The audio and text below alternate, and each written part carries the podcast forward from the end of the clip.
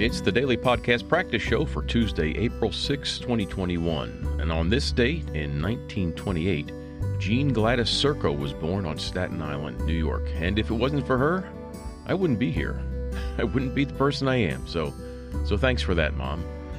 And in honor of your birthday, let's go to thoughtco.com and read about birthday cakes by Simran Khurana, updated July 24, 2019. So, you're in charge of the birthday cake and you need a short, sweet sentiment that befits the occasion and personality of your guest of honor. But before you get frustrated trying to come up with something unique, here's a quick slice of history to go with a helpful sampling of birthday messages to follow. Well, this looks promising, very utilitarian.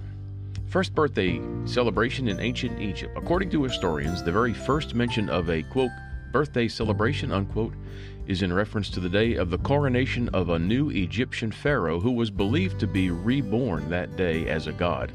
That tradition made its way to the Greeks who baked special moon shaped cakes, maybe those were the first moon pies, and adorned them with candles that would glow like the moon in honor of the lunar goddess Artemis and the smoke from the candle would act as the vehicle carrying their make a wish and prayers to their gods in the sky. Most likely inspired by the Greeks, the ancient Romans were baking birthday cakes to celebrate famous public figures and to honor the 50th birthdays of friends and family. By the 1400s, German bakeries were offering birthday cakes, and by the 1700s, they were celebrating Kinderfesten. Kinderfesten annual birthdays for children with a candle added for each year of life. Birthday cakes were too expensive for most people until the early 1800s. Then, new leavening agents became available, such as baking soda and baking powder, which made baking affordable and easier than ever before. So, whether you're baking a cake from scratch or a box, or you're getting one from a bakery, here are some quotes for the icing on the top. They're from a general, George Patton, a statesman, Benjamin Disraeli, Lots of people. All right, famous birthday quotes. Anonymous. Turning 30 is a piece of cake. Okay. Cora Harvey Armstrong, whoever that may be, said inside every older person is a younger person, wondering what the hell happened. Bernard M. Baruch. Old age is 15 years older than I am. Art Buchwald, The best things in life aren't things. Richard Cumberland. It is better to wear out than to rust out. Clint Eastwood. Aging can be fun if you lay back and enjoy it. Well, let me ask you, do you feel lucky? Henry Ford said, Anyone who keeps learning stays young.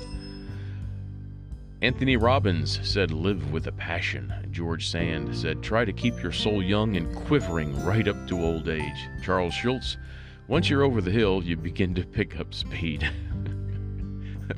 William Shakespeare said, With mirth and laughter, let old wrinkles come. And finally, Oprah Winfrey, the more you praise and celebrate your life, the more there is in life to celebrate. And you get a car, and you get a car, and we all get cars. Let's go to a random question from the random question generator. A random question from the randomwordgenerator.com. What do you hope to be an expert about at some point in your life? Well, as a matter of fact, I am an expert in many things. In fact, each of us is an expert in something because the bar to being an expert is pretty low. You just have to know more than the average person about a subject. It doesn't mean you have to be the most knowledgeable there is, just know more than the average person. And I know that because I act as an expert witness giving testimony about certain things, and I've learned that the bar is pretty low when it comes to being an expert and I'm okay with that. I would say that there's one thing I'd like to know more about in life and that I intend to learn more about as I go into my retirement mode, and that is tractors. I love tractors. I'm not talking about lawn tractors here, I'm talking about farm tractors.